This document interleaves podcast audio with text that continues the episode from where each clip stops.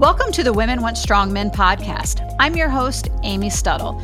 I believe it takes a strong man to appreciate a strong woman, and I'm here to bring a unique perspective to empower both sexes. I love talking with health experts, thought leaders, influencers, and people who have insightful information to share with us about our health, our society, and our pursuit for success and prosperity. So, welcome to the podcast. I appreciate everyone tuning in today. On today's episode, I have a world record swimmer with 31 U.S. national titles, a best selling author, TEDx speaker, entrepreneur, and full time biohacker. And yes, I'm talking about just one person, and that is Dr. Mike Van Thielen. So, welcome to the show, Dr. Mike. Thanks for having me, Amy.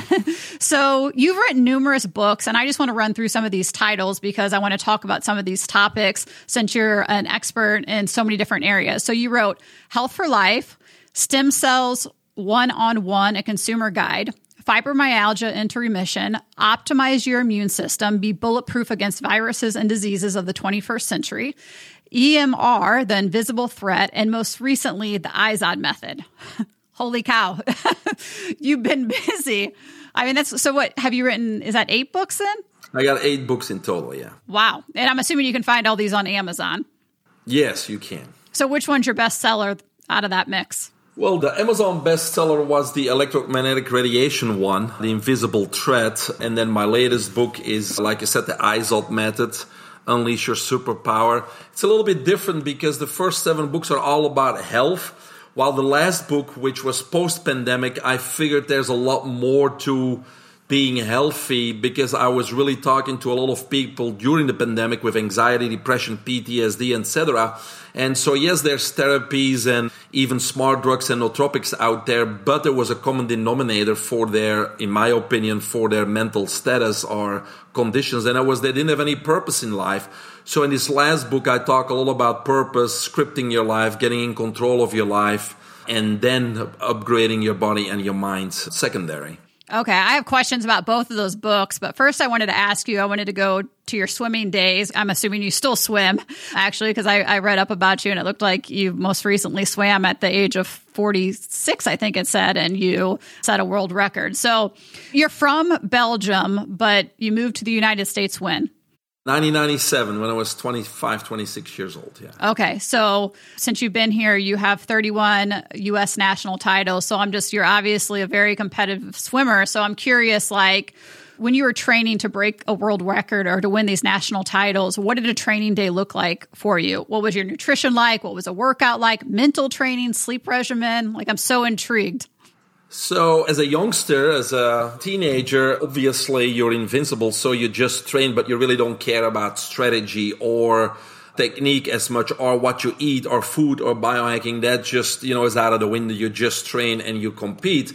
But I swam the world record at age 48, so obviously I don't have the endurance or the VO2 max anymore. So I have to compensate different ways. So obviously I do believe I'm stronger. I could beat myself up when I was 24. So strength's not the issue, but I needed to biohack. I needed to do many other things to compensate. And unlike most people believe, I only swam three, sometimes four times a week, and each session was only 75 minutes. Most swimmers swim once or twice a day. So my competitors swim at least once a day. But I carefully did very high quality, very intense workouts. And obviously at my age, you certainly need that recovery recovery, that time for your body to adapt to maximize the benefits from that workout. So I swim usually three times 75 minutes per week and two times 40 minutes in the gym, but very high intensity. And then obviously I did anything else to basically make my body and my mind the best possible. In other words, reversing or trying to objectively reversing your biological age is my definition of biohacking. So if I compete, I'm 52 now, if I compete in the 50 plus, that's great because that's my chronological age. The advantage I want to take is I want my body to be only 40 and that's how I beat all the 50 plus people, even though they may swim every day. Right. And so I did uh, balance my hormones. I did hyperbaric oxygen, took all the supplements I needed, upgraded my diet, did breath work, did mindfulness, did everything I possibly could to have a better equipped machinery to take on the task versus just swimming more. So how are you biohacking your way through a recovery? Doing those those things you just said, like the hyperbaric chamber. Tell us about that. Yeah, yeah, all kinds of stuff, right? Obviously, recovery drinks and nutrition and supplements, and then obviously trying to speed up the recovery. An example is, for example, L-carnosine, amino acid that helps remove lactic acid from the muscles faster. So that's from a supplement point of view, but you have PEMF devices like frequency devices. I have a sauna. I do breath work. So all those things that you do outside of the swimming pool and the gym to recover quickly and allow your body to make those adaptations. So, do swimmers have an advantage when it comes to breath work? Because I am terrible at breath work and it is like something I really want to work on. And I'm a certified Pilates trainer. And so, like, breath work is really important. And I'm a disaster. Yeah, well, no, I don't think so because 99% of people, and including athletes, don't know how to breathe, right? We're supposed to breathe in through the nose for five counts and then out through the same nose for six counts. The mouth is only to eat and speak. And of course, if we breathe that way, we only would take five and a half breaths per minute. Now, through the mouth, we usually breathe between 16 and 22 times per minute. So there would be a 300% increase in efficiency and that's important to understand because it may be our number one biohack is learning how to breathe properly. Because as you know, aging is what? It's oxidizing. It's oxidative stress. So yes, we need oxygen to live, but too much oxygen make us age and rust faster, right? Is the free radicals, it's the oxidative stress. So by just breathing properly and learning how to do that, we can increase that efficiency by 300%. So I encourage everybody to start doing breath work. And again, it doesn't cost anything. It's all out there over YouTube and online. But for your listeners, I think the best app out there right now, it's called The Breath Source because all the masters, breath masters in the world are on that app. So download it for free on your uh, device and start learning how to breathe properly. It's probably your number one biohack. Can you do the breath work while meditating? Like, is it a part of your meditation? Oh, yes. No, excellent question. The reason I came in contact with breathwork is exactly what you said. Like two decades ago, people told me while I was swimming, like, hey, you need to meditate. It's going to help. And I tried. But you know what? I couldn't clear my mind. My thoughts are all over the place. I tried a few times. I didn't see any benefit. I couldn't accomplish what I was supposed to accomplish. So I gave up like everybody else would. But today there's so many strategies, modalities, even technologies available that getting into a meditative state can be facilitated. Visualization, manifestation, again, breath work, technologies such as binaural beats or uh, BrainTap and things like that will help us get there much faster than, like I said, two decades ago. So for me, breath work is something that I try to get into that meditative state and clear my mind. And it's the only thing that really works well for me because when I'm so focused on my breath, there's nothing else in my mind, and that brings me into that meditative state. So breath work is used to tap into your different brain waves or get into a meditative state and even to getting connection with your spirituality or above that. So you can practice different types of breathing and each one of them have different benefits or different goals. So, competing at a high level and high performing athletes, what percentage of their success do you think is coming from like physical versus mental? Do you have one that outweighs the other? Yeah, most coaches would answer between 50 and 90%. It's almost 100% in my opinion, because if you are at a certain level, let's say you're an NBA or an NFL player, everybody's got talent, obviously. They're all in physical shape. They have all the capacities to be the best they can be. So, what makes the difference on the field? What makes the difference between an NBA player and an MVP, such as Michael Jordan or Kobe Bryant? It's in between the ears, it's the mindset. Because when you think about those two, for example, they never had a bad game. Even if they lose as a team, they never had a bad game. Even if they're sick and having a fever, they're still in the zone and making that last bucket, right? And that's the key. It's the being in the zone. It's having a power routine that you can count on each and every time to deliver the same result. And so many of the other players, yes, they're talented, but people even say, oh, he or she had a bad game or he or she had a day off. Kind of, they weren't right there. And so they were distracted by what? Maybe something that happened with their significant other, with their kids, a financial problem. Who knows? But they are distracted, and that distraction caused them to anticipate a little bit slower. The ball goes through their hands. They miss a simple putt during golf, whatever it may be. And the most important thing is that when they miss that, uh, that miss carries over a next few holes or a next few plays. While when you're in the zone, you only have the end in mind. Meaning, if Michael Jordan or Kobe Bryant misses a simple layup, most of the time they were back at the other side of the court to block the shot of the opposing team because they only got the end in mind, the big win. And that's the difference between being into the zone and not into the zone, between realizing your dreams and goals and just falling short, between a millionaire and a billionaire, between a silver and a gold medal. That's usually the difference. And therefore, I say it's 100%. There's no better feeling than when you have a day that you know you're in the zone. Like you feel so accomplished on those days. Yes, and and Amy, that's good that you said because a lot of people think that being in the zone is just for athletes, and no, it's for everybody. But most of us have experienced it, but we all, we think it was by chance. Oh my God, I won, or I crushed that sales presentation, or whatever it was that you did, and it's like, oh my God. But what I teach also in this book is it's a skill the skill of getting in the zone on demand turning it on and off and so it's something that we can learn so we can be highly focused highly productive and perform at our highest potential have you watched the beckham documentary on netflix yet the which documentary about david beckham about David and oh, Victoria Beckham. It's funny that you say that. I didn't do that yet, but every time I put Netflix on, it's there, and I kind of wanted to watch it a few times already, but I didn't yet. well, I'm I'm watching it, and this is a big piece of it because when he starts to date Victoria, the coaches are really concerned that he's not as focused and dialed in. So it's an it interesting. There was a lot of issues within the team whenever it started happening. So he talks about it, the coaches talk about it, but it just kind of reminded me of the being in the zone. So in one of your books, which which you can tell me which book it is after I ask the question, I guess. You wrote about a two minute ritual to become like laser focused, whether that's business or crushing a game as an athlete. Can you explain what that ritual is and what book you wrote that? In. Yeah, well, it's the the last book, the In the Zone on the Demand, and I call it a power routine. So, what I do with my mentees is we develop a power routine that works for them that they can count on each and every time to get into that zone. And the elements of that routine are basically the same for everybody, but we need to customize them to make them work for them.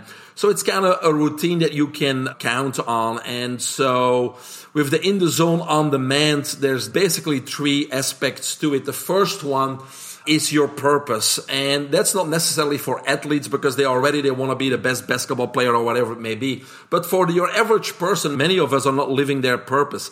And so the first step are really help them confirm whether or not they're living their purpose. And if they're not living their purpose, trying to identify their purpose, the thing that they're passionate about, the things that would give them fulfillment. And once we do that, we have to find a plan to trends to basically get from where they are now into living their dream and their purpose and regaining control of their life. In other words, we really start, have to start scripting our life, having that goal and the dreams, breaking them down into smaller steps, incremental steps on a daily basis, surrounding yourself with the right people.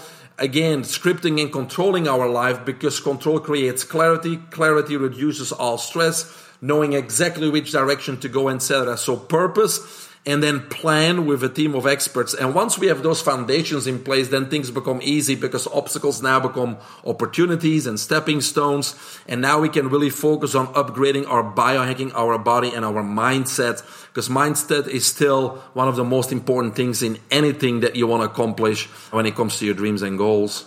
What type of advice do you give people that are like constantly distracted with social media I see so many people when I'm out and about at restaurants or if I'm shopping or whatever it may be, how many employees are on their phones, like constantly getting distracted by their personal cell phone. Like, how do you keep somebody focused on the task in their day?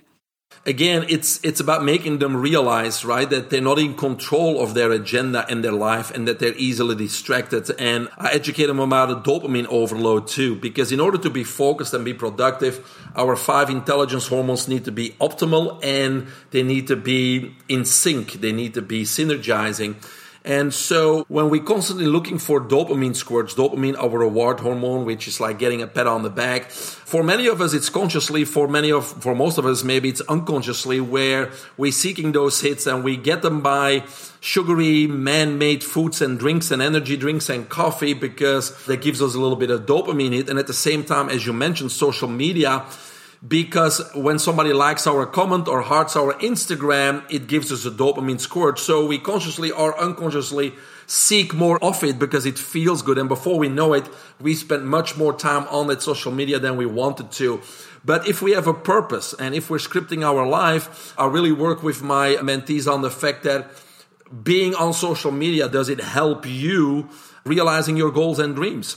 And what part of social media is advantageous to reach those goals and dreams when it comes to marketing or interacting with your fan base? And how do we going to control that versus where are you wasting your time or where are you engaging in a conversation that is just negative anyway and does not contribute to your goals and time? So with most people social media controls them. As you sat there at dinner they see something pop up and they cannot resist to go look at it right so that leads me to the next thing. It's yes, it's regaining control over that social media and your life, but also learning how to be present in the moment, especially when you're busy all day.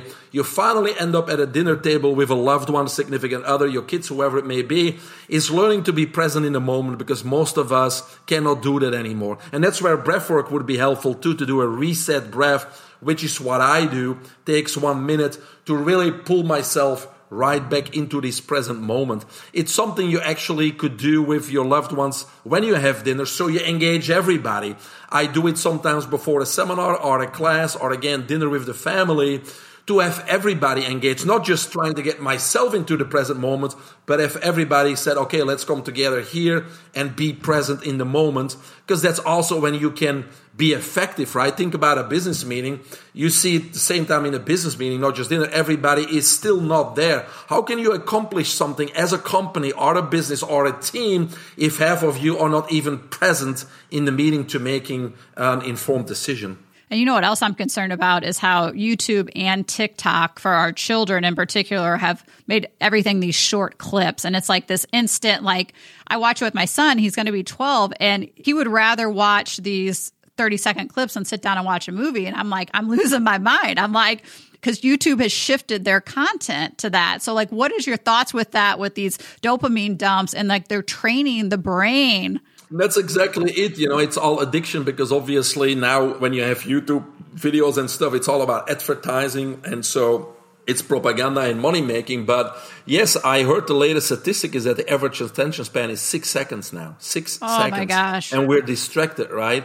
So again, as a parent, because school's not going to do much for your kid, you know, you're really, you're really going to have to get those kids outdoor, outdoor activities, engaging and getting their energy out and then obviously again taking that phone away or limited time you know limited time on those devices even if it's 30 minutes uh, per day which is still to me is a long time but the rest of the evening they're not allowed to be on the phone and watch a movie with them read a book with them or make them read books you know something that again they need to focus for longer periods of time and when it comes to that, especially as a parent, because if they're not 18 years old yet, you're responsible, right? But get them into the right habits. Like I see kids doing their homework in front of TV or in the kitchen or whatever. There need to be, I mean, back to basics. There need to be a designated work area can be the bed, can be the couch, can be the kitchen. So there needs to be an area that's when you go into that area, that's an area to work. You don't take food in that area either because that's another designated area. So when you're in this area, the kids do their homework on their desk in a certain room, not on their bed. The door is closed. They tell everybody not to interrupt them. The social media goes off. And so eliminate all these physical and environmental distractions so they can focus and get the job done.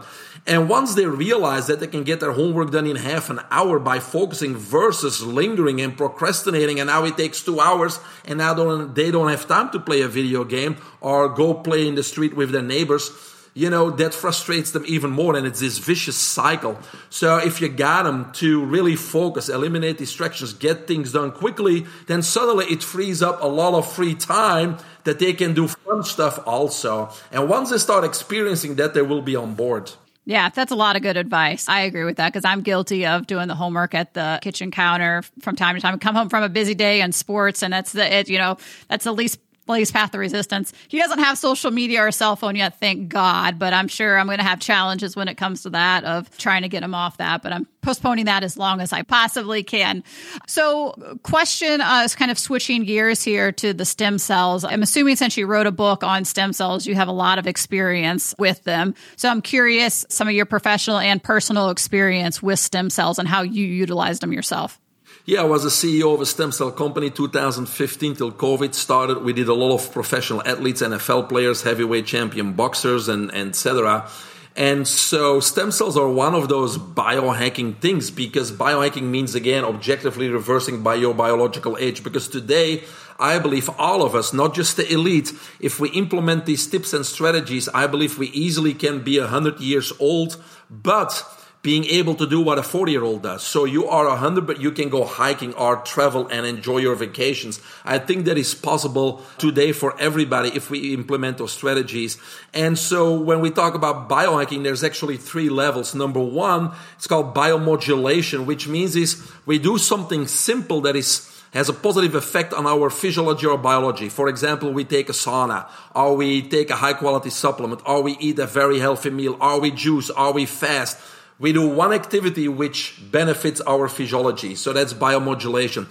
The next step is bioenhancement. It's something externally that has a more long term effect. For example, stem cells, because you asked about stem cells. As we age, our quantity and quality of our stem cells in our body drastically declines, right? So we're unable to repair things. Our body has more difficulty healing itself, repairing things, and things like that. But if we utilize stem cell injections or stem cell based therapies, then we're basically going beyond our genetic programming. And that's truly biohacking because our chronological age we can't change, but now we're basically elongating our lifespan and increasing our health span by making our biology younger and going beyond our genetic programming. So that's what stem cells can do. Now, stem cells are good for injury. I, uh, in 2017 myself, I was the CEO of the company, but I swam in Minneapolis, the Nationals, and after my 40 event butterfly, which I won, I came out of the pool, but I felt something wrong with my shoulders. Didn't think anything about it. The next morning I get up and I couldn't lift my arms above horizontal. So I couldn't compete that day. So I ended up with two full thickness rotator cuff tears on the left and the right. Normally that's surgery. Obviously I didn't get surgery. I got the stem cells injected. Three months later, because we had before and after imaging, three months later, they were not only completely repaired, but they were stronger than they were before I injured them. So stem cells don't only repair, they renew and re-engineer. They reverse the age of the structures. And so think about on how stem cells could renew any cell, any organ, any tissue in your body, not just repairing them, but actually re engineering them, making them younger, more resilient, and stronger. And so that's what stem cells can do. So, stem cells and regenerative medicine are a huge part of biohacking strategies. What type of stem cells were you using? Amniotic or Yes, good question. Because when you go back to conventional medicine, and usually they're always wrong, they do the opposite. If you talk to orthopedic surgeons and stuff, they're all been learned to use stem cells from your own body through a liposuction from your fat cells or from your bone marrow. Number one, invasive procedure, not without risks. And then at the same time, you know, sometimes we got to use our common sense versus listening, right? It's just step back and use our common sense if the stem cells in our own body could heal, then we wouldn't have to take them out and then reinsert them into another area. All right, so that doesn't work. So taking those stem cells from your own body, it's low quantity and low quality. That's why when you do those types of procedures, they don't immediately inject them. They have you come back later that day or the next day because they go to the laboratory and amplify them. In other words, make copies of copies. But we know what happens when we take a copy of an original and then a copy of a copy. We can't read it anymore. The quality drastically declines. Same happens with stem cells. So when we talk about stem cell based therapies, don't be deceived by, oh, we inject millions, so many millions of stem cells. It's the quality of the stem cells, not the quantity of the stem cells. And besides stem cells, there's other components that we need for proper tissue reengineering. So we need growth factors. We need other bioactive molecules. We need exosomes. We need collagen. We need scaffolding. So, in order to properly and effectively repair and re-engineer tissue, yes, stem cells are necessary, but there's other things that need to be there, or nothing's going to happen. Okay, interesting. Yo, so yes, amniotic and Wharton's jelly. So a combination of placenta and umbilical cord. The Wharton's jelly of the umbilical cord has the highest biological quality of stem cells, and then the placenta has all the other components, including your scaffolding, your growth factors, and etc. And the amniotic fluid has your exosome. So the combination of birth tissue is by far the best source for the things that we need to repair and re-engineer damaged tissue.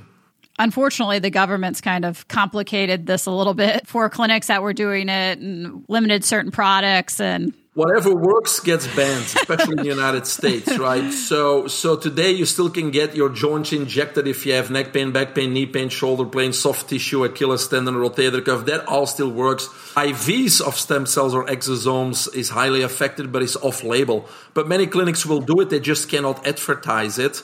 So it's out there. Yeah. Go get it.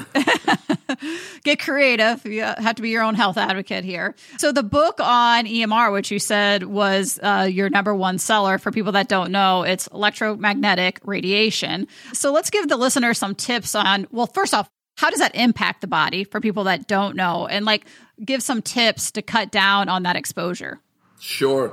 So, yes, whenever things are invisible, we can't see them, we can hear them, we can smell them or touch them, we think they don't exist. But there's a consensus, and there's over 30,000 studies now that you can find emf-portal.org forward slash en, which is a combination of all the studies. But even if you Google it, as you know, it's nothing but propaganda and the truth usually is excluded from those search engines. So we all know that ionizing radiation such as X-rays and gamma rays are powerful and they cause, they can cause damage on a cellular and even a DNA level. But usually we're not exposed to those often. An X-ray, a mammogram, whatever it may be. It's not helpful, but we're not exposed to it often. So the non-ionizing radiation, the long wavelengths such as radios, TVs, appliances, and now our Wi-Fi routers, our cell phones, our Bluetooth is considered non-harmful because it's called non-ionizing radiation because the wavelength is not powerful enough or the energy is not powerful to directly impact the cells and the DNA. However, like I said, there's a consensus now that those non-ionizing radiation does affect our health our cells and even can damage our DNA indirectly. The way it does that, I don't know if you want to know the science yeah. behind it. Yeah, tell us. But the way it does that is the radiation from the electromagnetic fields that we're exposed to opens the calcium voltage gauge that basically control the influx of calcium in the cells. So basically it opens those channels. So now there's an influx, too much calcium coming into the cells. This too much calcium in our cells causes a rise in superoxide, which then combines with nitric oxide. Everybody heard about nitric oxide. When they combine, they form peroxynitrite, and peroxynitrite breaks down in carbonyl free radicals. We all heard about free radicals. So these carbonyl free radicals are actually more harmful than your average free radical because their half-life is much longer. So again, it causes damage on a cellular DNA level, but indirectly. The problem is, is that we are exposed to this non-ionizing radiation 24-7. Our Bluetooth, our cell phone, our laptop, our dirty electricity, everything. So it is much more harmful than that one or two x-rays per year because it's 24-7 and it causes the same damage indirectly.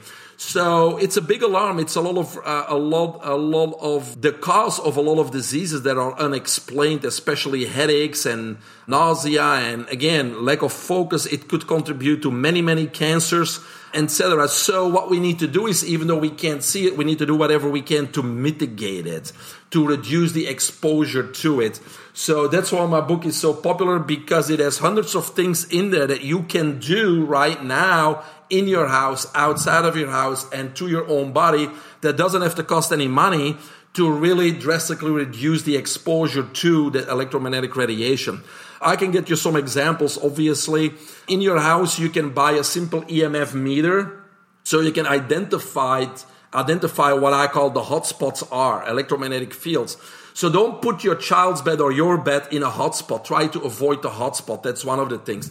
Measure the electrical outlets and those that have dirty electricity, you can buy very cheap filters and put them in those when it comes to Bluetooth or to lamps or anything that's wireless, start plugging everything back in.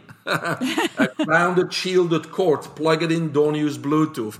If you have a router, buy a simple Faraday bag. It's a small bag, put the router in it. You still get a signal, but it keeps the radiation, so it prevents the radiation from coming out. When it comes to your smart devices, again, the inverse law of Newton says the further it's away from you, exponentially the radiation decreases. So don't put it on your head, put it on speaker when you can. Don't talk when you're walking or driving because if you're moving, then the signal that has to come in has to come in all the time and it's much more radiation than when you would be standing still. So avoid to talk when you are driving or walking. When you only have one bar versus four bars, again, your signal is much much stronger. Radiation is much much more than when you have four bars. So try to avoid talking when you have one or two bars and only communicate or use the device when you have four bars. Don't charge it on your nightstand next to you. So we can keep on going. Don't use smart appliances. Eliminate that bluetooth and the list can go on. Then we can do things outside of our house, a few things. If you have a smart meter, again, you can put a metal plate in between so the dirty electricity and it doesn't come into your house. Just one example. And then I've been sleeping, for example, on what we call an anti-aging bed cover. It's a cover that goes over the mattress. I plug it in. So now I'm grounded, which means it's all the excess energy and the radiation is discharged into Mother Earth. So now I'm just a conduit. All the energy and the radiation that I absorb during the day is discharged. And I lay on it seven, eight hours every day. So that's also a way to mitigate it from your own body. I can put that same cloth into my office chair. I can put it under my laptop. If you have pets, same thing. You leave the house, but if you leave your wireless, your Bluetooth devices and stuff on, your pets get the same diseases, diabetes, cancer, Alzheimer, they get the same stuff. So if you want to protect them, also put anti-aging cover into their bed, plug it in so they're grounded and put all those things off even if you're not home, but your pets are home. And so I can keep on going and going, but if you want all the details, you can get the book or I have a resource page which is for free on my website where you can get all the links and all the things to do at no cost also. Do you remember the brand name of the mattress cover off the top of your head? Yes, I have. It's called the anti-aging cover. There's other covers out there. If you go to my webpage, there's a shop here page. I don't sell anything, but I have links to everything that I use and recommend.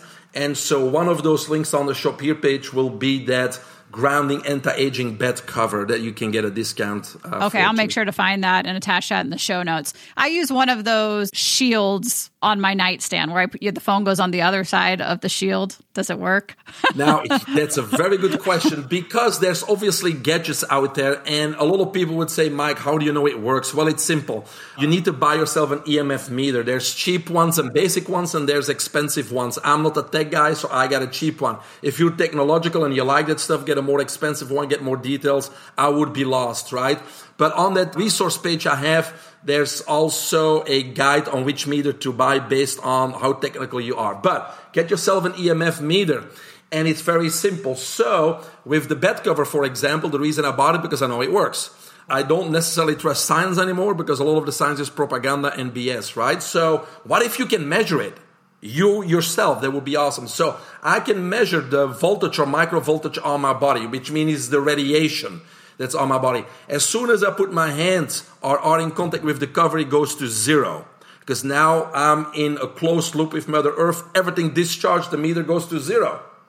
So now it works. So you can do that with your gadget. You can do that with everything that you are planning on buying before buying it because you are correct. Many of those technologies, they tell you they work, but they actually don't. And so with a simple meter, you can simply test it yourself. Okay, good advice. Are there any lab tests that you can do to test what your exposure has been to this? No, not really, because it changes all the time too, right? I mean, even if you're under fluorescent light, that's that's bad, Ugh. right? Hate that. I can't even think right under those things. Yes. so it changes all the time. But what you want to do is you want to mitigate the exposure and then discharge it as much as you can during the day by being grounded. Of course, you can go walk outside barefoot on the grass. That's grounding too. But if you don't have time for that, then just sleep on it. okay, perfect. So this one might be a hard question for you to answer, but just in wrapping up, I want to ask you one more thing. Like, what's your top, if you were to pick one, what's your top biohacking tip? Yeah, there's a few, but since we mentioned it already, I think learning how to breathe properly is probably a great biohack. Just download for free the breath source. I have nothing to do with it, but I like it. I follow a guy on there called Travis Steffens. He's a friend of mine. But you got all the biohackers of the world on there. It's a free download. If you want access to everything, it's maybe six or seven dollars per month. But learn to breathe properly. It's really going to be a huge biohack as you said, you're gonna live much longer because you increase your oxidation or your effectiveness of breathing by 300%. It's gonna affect your physiology, biology, and you can use it to get into the present moment. You can use it to tap into a meditative state, etc. So it's probably the number one biohack, yes. I actually have one more question for you. I heard another podcast that you did, and you put hydrogen into your water before you drink yes, it. Correct. Tell me why.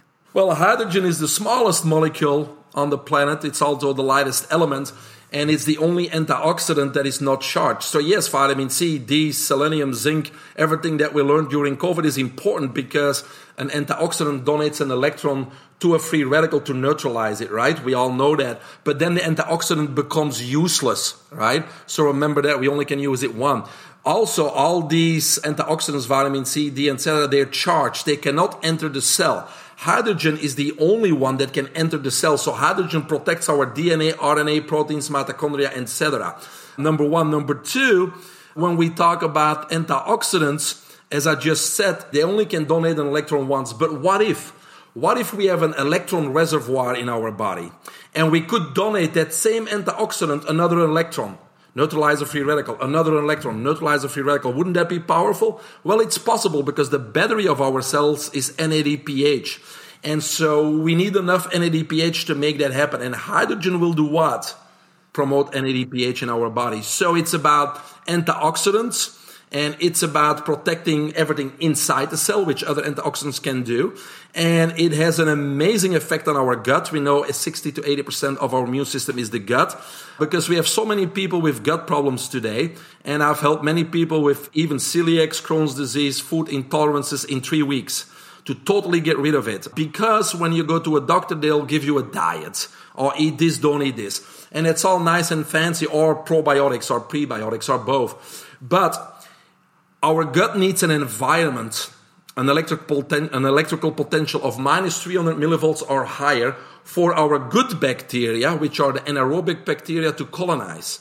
So if that environment is less than 300 millivolts, it doesn't matter what supplements we take or how we change our diet. It's not going to work. And that's why it doesn't work for most people. So the first thing we need to do is reestablish that environment of 300 millivolts or higher. And hydrogen water will do that in two to three weeks. So, how are you doing that? How are you adding that to your water? Well, I have a unit I'm looking at right now that purifies the water because I don't want the fluoride in there, right? And then infuses it with hydrogen gas, right?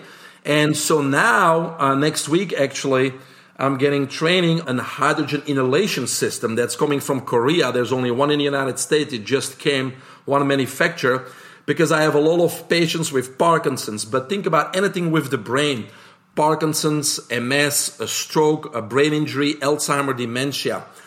We inhale the molecular hydrogen, and it's a much higher concentration than the water that I'm using now. And I'm thinking, just imagine that those patients can inhale that molecular hydrogen that protects what? The cells from the inside.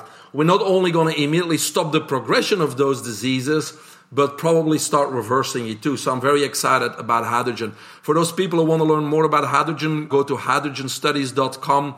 There's a search bar, put in your ailment like Crohn's disease or Parkinson's, and the studies related to hydrogen and your symptom or disease will pop up right there, hydrogenstudies.com. Okay, awesome. So thank you so much for your time today. I will attach, this was a lot of information that we covered and a lot of resources. So I'm going to do my best to attach all this in the show notes so that the listeners can find it easily. As a friendly reminder, please rate and follow the show. That's how I continue to get guests on here. So I appreciate everybody tuning in. And Dr. Mike, thank you for your time. Thank you.